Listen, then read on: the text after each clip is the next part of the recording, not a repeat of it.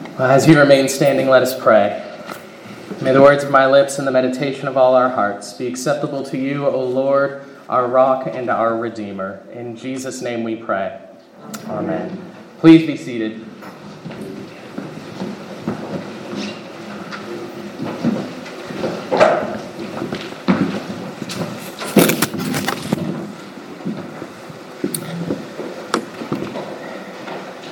In Acts 2:43, Luke tells us that many wonders and signs were being done through the apostles.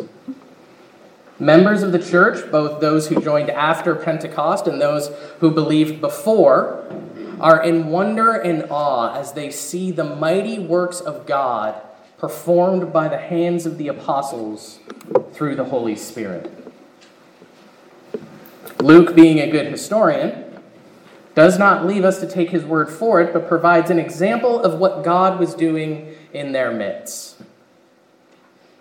It happened one day that Peter and John were about to go into the temple for prayer. It was 3 p.m., the time of the afternoon sacrifice. It was accompanied by the prayers of the people. As they are about to walk in, they hear and see a beggar in need. This man was crippled from birth, and we are told that every day he would be left at the beautiful gate to beg for alms from the pious people as they gathered for worship. Seeing Peter and John, he asks for help. Can you spare some change? A coin for some food. Please help me. He could not imagine that his entire world was about to be changed. Because Peter gave this man a remarkable gift, a gift worth far more than any coin. In doing so, Peter embodies the truth that the church of Jesus Christ is a church that gives. Now, most of the time, when we think about the idea of a giving church, what comes to mind? Well, Money, of course. And often that's exactly what we're referring to. But what we see here is that the church has something to give that is far greater than any money or material blessing. Peter and John show us just three of the church's gifts here the gift of mercy the gift of addressing genuine need, and the gift of joy. How do we see Peter and John extend the gift of mercy? Well, let's look at our passage for a moment here. We have this beggar who is unable to walk. He's a man who would have been entirely reliant upon the mercy and generosity of others for essentially everything in life. Now, that being the case, he uses some wisdom. If he needed to beg, he should probably go to the place where people, at least in theory, are more likely to be generous. He knows that every day at the ninth hour the people will gather together to pray. And so his hope is that the pious among them would be willing to take pity on him, that they would give him something. Smart plan. Yet, his posture tells us something interesting here.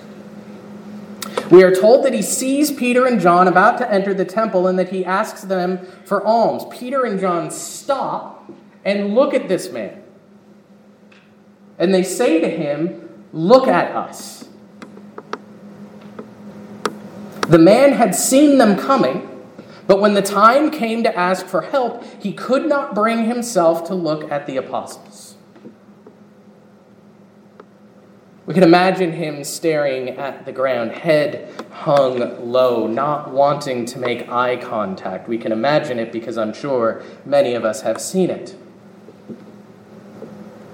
When I was living in Ottawa and working at an Anglican church downtown, it was a daily occurrence to have homeless people sitting on the steps of our church.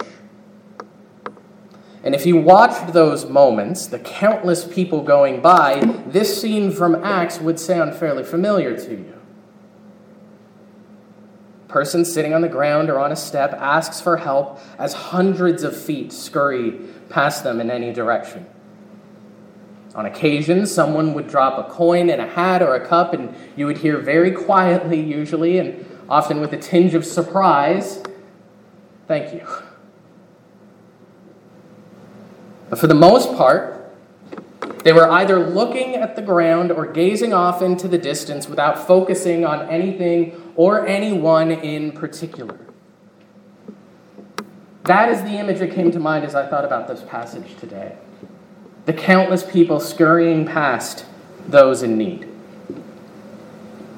all the people in such a hurry to get to whatever it is they needed to get to that they might not even see the person sitting right beside them.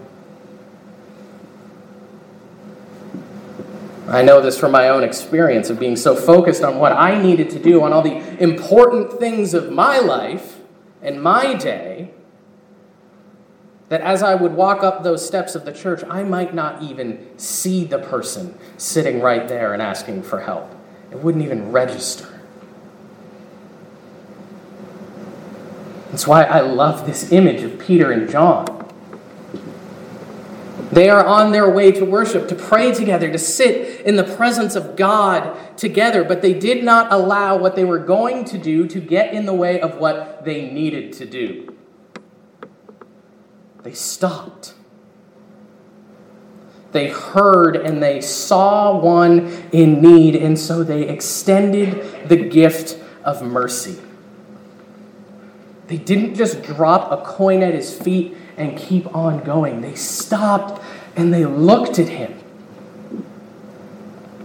I'll speak more about this looking part in a moment, but the first thing we want to notice here, the first thing we want to highlight is the mercy that they gave to this man. They didn't treat him like a speed bump on the road in the way to whatever it is that they needed to do. Sorry, can't help you right now, need to go pray. I got more important things to do than deal with you.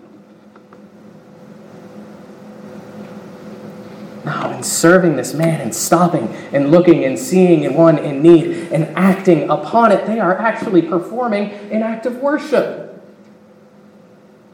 They honor God by extending mercy. What greater prayer could they offer than saying to this man, I'm going to give you something that can only come from the hand of God Himself in the name of Jesus Christ? Rise and walk.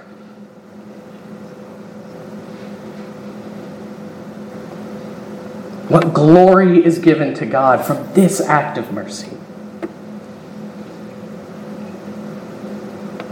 And they extended mercy not simply in the act of healing, but in recognizing the humanity of this man. This man could not lift his eyes to look at them as they walked by. How many people would have walked by him day after day and saw not a person in need, but a shameful thing? Remember where he is, friends. He is at the gate of the temple, the beautiful gate. He's at the gate, he's not inside it. He's on the outside looking in. Because his physical condition, because of the fact that he was lame, he was not allowed in the temple. He was considered ritually unclean unable to get inside the gate that he is sitting right there at. Unable to enter the temple, the place for them, the, the presence of God was found. He wasn't allowed in because he was a crippled beggar. He was seen as unfit to be in the presence of God. Now, knowing that, what can we imagine of what the people would think as they walked by. What would they think as they saw this one who was unworthy? Yet Peter and John stopped.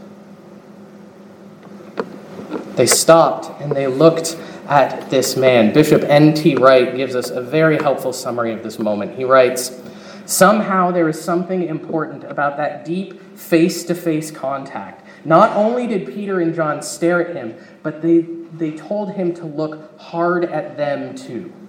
No good turning your face away in embarrassment, as often happens with beggars who are ashamed to catch your eye, and of passers by who are equally ashamed to look at beggars. What is about to happen is something that involves a deep human contact as well as a deep work of God. Peter and John extended mercy to this man by seeing not a crippled, unworthy beggar but someone in need of Jesus. Someone made in the image of God who needed to hear that restoration is possible. Bishop Wright, in that quote that I just read for us, he mentions the unwillingness of even the pass- passerby to make eye contact with the beggar. Perhaps it is because when they see the beggar, they see the physical representation of their spiritual state. That without the work of God, without the restorative power of Jesus Christ, we all are beggars at the gate, unable to come into the gate, unable to come into the presence of our Father. We don't want to be reminded of our own sin and shame, and so we look away from the one that we believe to be shameful. It is into that reality that the church must be present to offer the gift of mercy. Jesus himself said, I am the gate. If anyone enters by me, he will be saved and will go in and out and find pasture. That is the gift of mercy the church has to offer the crippled beggar. Whether the people are crippled by a spiritual reality or crippled physically or some combination of the two. The church is there to hear, to stop, and to see the need, to hear the cry for help. The church is the one that is to offer entrance through the gate where mercy and restoration are found. For the church to be a giving church, it needs to give mercy. Second gift. Second gift that the church is called to give is the gift of addressing genuine need. What do I mean by this? Well, if we look at our passage again, you will notice that the act of seeing is very present. Just like in that quote that I read for you, it's all over the passage. Peter and John gaze at this man and they command him to look at them, to focus on them. And he responds by doing that. He fixes his gaze upon them. It's, it's kind of an intense moment, really, when you, when you read about it. I'm sure many of us have had that moment where you lock eyes with someone and it's, it's different than just kind of noticing them, right? Whether it's excitement or, or shock or heartfelt mercy, whatever it is, this is more than just regular eye contact. The scholars have debated the, what exactly was going on here. What was it that the apostles seeing? Were they peering into his soul and seeing one with faith to receive Christ? Well, what I think is happening is this second gift the gift of seeing the genuine need, not just the presenting problem. Seeing the deeper need, the need behind the need. The presenting problem of this man's life was that he had no money. He had no money for the food that he needed or for, for the things of life. And when he looks at Peter and John, we're told that he is expecting to receive something from them. The assumption that he makes is that finally someone has heard him and they will give that, him the money that, that he needs. But what Peter and John see is that money will ultimately not solve the problems this man faces. They could give him some money, but guess what? Tomorrow he's going to be in the exact same spot, isn't he? That old saying about, you know, teaching people how to fish. You know it well, so I won't finish. They see the deeper need. They see he needs a greater gift. Verse 6. But Peter said, I have no silver and gold, but what I give, I give to you. In the name of Jesus Christ of Nazareth, rise up and walk.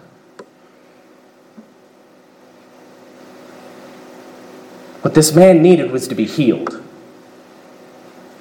What he needed was, for the first time, to be able to stand on legs that were strong and able to carry him. They saw the greater need and applied the greater gift because that is the way of Christ. Jesus did not look upon the state of the world and say, well, you know what? If I just give them a nicer house, or if I solve every problem they seem to get themselves into, or if I give them the power and influence that they all so long for, well, then everything will be great.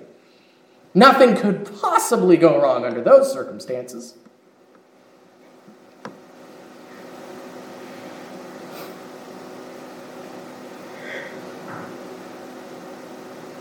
It's what addressing the presenting problem does. It assumes what the real problem is, and so that if the problem is lack of money, or that our marriages are not as fulfilling as they once were, or that life just isn't what it should be, or that I didn't get the education that I needed, or the opportunities that I needed. And if I just had those, then all of life's problems would go away. That's the presenting problem. And it's the one we like to focus on. But it's the equivalent of trying to heal a broken leg by giving some Advil for the pain and telling them to go on their way.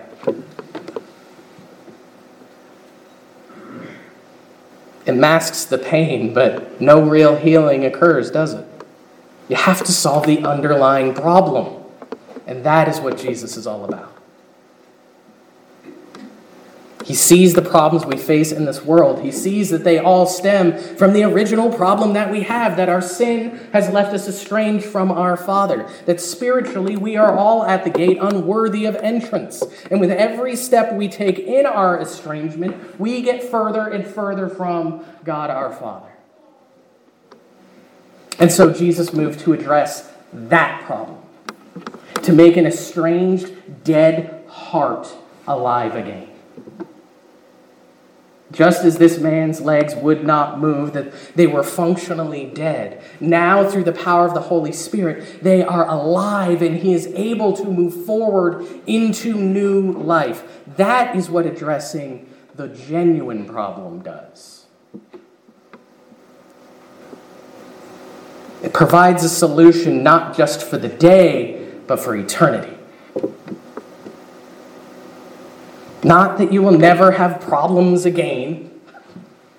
Any Christian will tell you all their problems did not disappear the moment they believed in Jesus.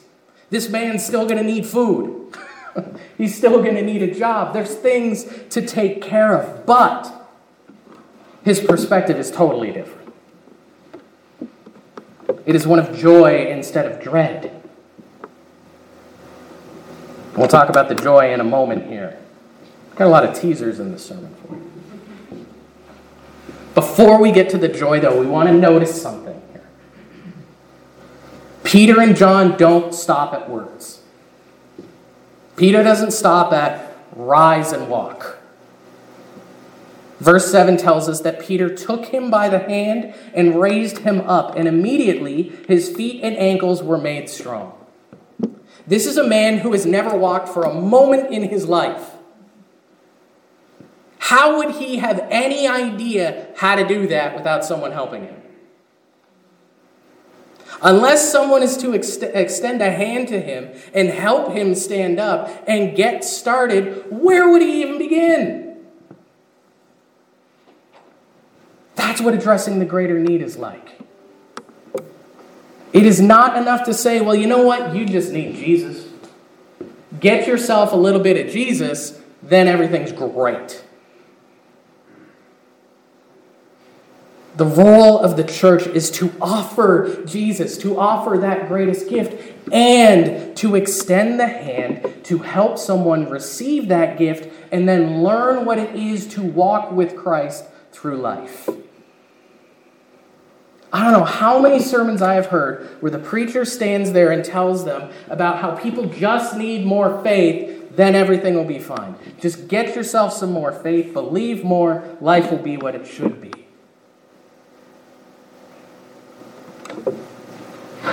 I have a friend right now who gen- generally sort of believes in God. He's what another friend of mine would call God positive. He likes the idea of God, but he has no idea what following God would mean. There's no meat on the bones there. It would be ridiculous for me to see someone in that state and just say, you know what? Just pick up a, pick up a Bible one day, start reading it. You'll figure it out. Don't worry. Now, of course, reading the Bible is a good thing. But he needs to be taught how to read it well. He needs to be shown how all of it is about Christ. And so we don't call someone to receive and then just say, on your way now. We call them to receive and we extend the hand to walk with them so they might learn what it is to walk with Jesus. We seek the conversion of the sinner, but then we also seek to help in the sanctification of the sinner. And as it was for the healing of this man, it is the work of God Himself, and He works through His people.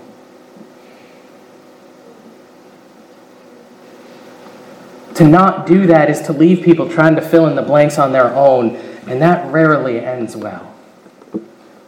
Most often, it leads to people just walking away or coming up with some really bad theology. Because Christianity was never meant to be done on our own. It's meant to be done together, as Deacon Josiah explained to us so well last week. How many people are out there right now walking the streets, desperate to have someone show them what it is to follow Jesus. Now, I know we look out at the world, so many of us, and we think, oh, it can't be that many because nobody seems to care about God anymore. It's not true. There are countless who do. And I'm convinced more than ever that that number is growing, not decreasing. And so it is for the church to extend that hand, to walk with them. It is for the church to extend mercy and to give them the gift of Christ. And when we do that, then we get to see the third gift the gift of joy. This man stands for the first time in his life, and you know what? It's not enough. It's not enough for him. He begins to walk, and it's great. It's not enough. He starts leaping. He is so filled with joy that he is leaping all over the place. It is a picture of unbridled joy. And where does he point it to? God Himself. He's leaping around the temple, able to enter in to the house of worship for the first time in his life. Can you imagine what that would be like? He's been sitting at the gate for who knows how many days, for who knows how long, being told he's not good enough to get in, and now all of a sudden, he's in. And he's running around like a Looney Tune. It's great to see. It is absolutely beautiful. It is the joy that should grip all of our hearts when we worship our Lord. It is the joy that we should long to see our non believing friends and neighbors finally have when they too get to come in.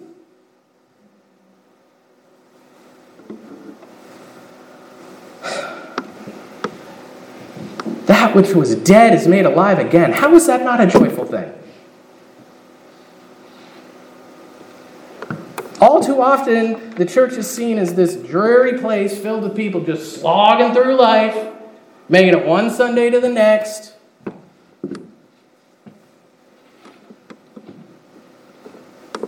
Friend, you're a child of God. You are one who is filled with the presence of Jesus Christ. How are you not filled with joy? You are the ones who get to say, Should I die this day? I get to be with him. But if I live, he's with me. At no time are you separated from the presence of Christ. If you believe in him, he is with you now and forever. You have been restored. Do you have any joy in hearing that? Is there any joy in your walk with Christ? Like, I'm not saying you got to be dancing around like the, the lame guy all the time. That'd probably make me pretty uncomfortable, to be honest. We are Anglicans, after all, we do things properly. But come on. Life with Christ is a life filled with joy. And perhaps we don't extend these gifts to the world because we don't get this joy. We don't, we don't seem to have it. There's no greater gift we have to offer the world. It just isn't. Why would we ever hold it back? On their way to worship, Peter and John stopped. They saw and they heard. They offered and they helped and they praised the Lord for the mighty deeds that he did. That is the church in action. That is the church on the move. In these days, we can surely say, Silver and gold we have not.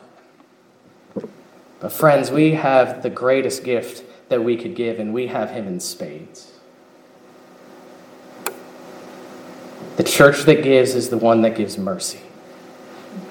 It is the one that gives the solution to our greatest need, and it is the one that gives joy, all because the church that gives gives Jesus. Let's pray. Gracious Lord, we thank you that you have restored, that you have healed, you've redeemed. Would you fill us with the joy of that truth again? Would you fill us with your joy this day and for all our days? That we would radiate your joy to the world. And we pray, Lord, that in our midst we would see people restored to you, that we would see people healed, and that they would join together with us in praising you all of our days. In Jesus' name we pray. 啊。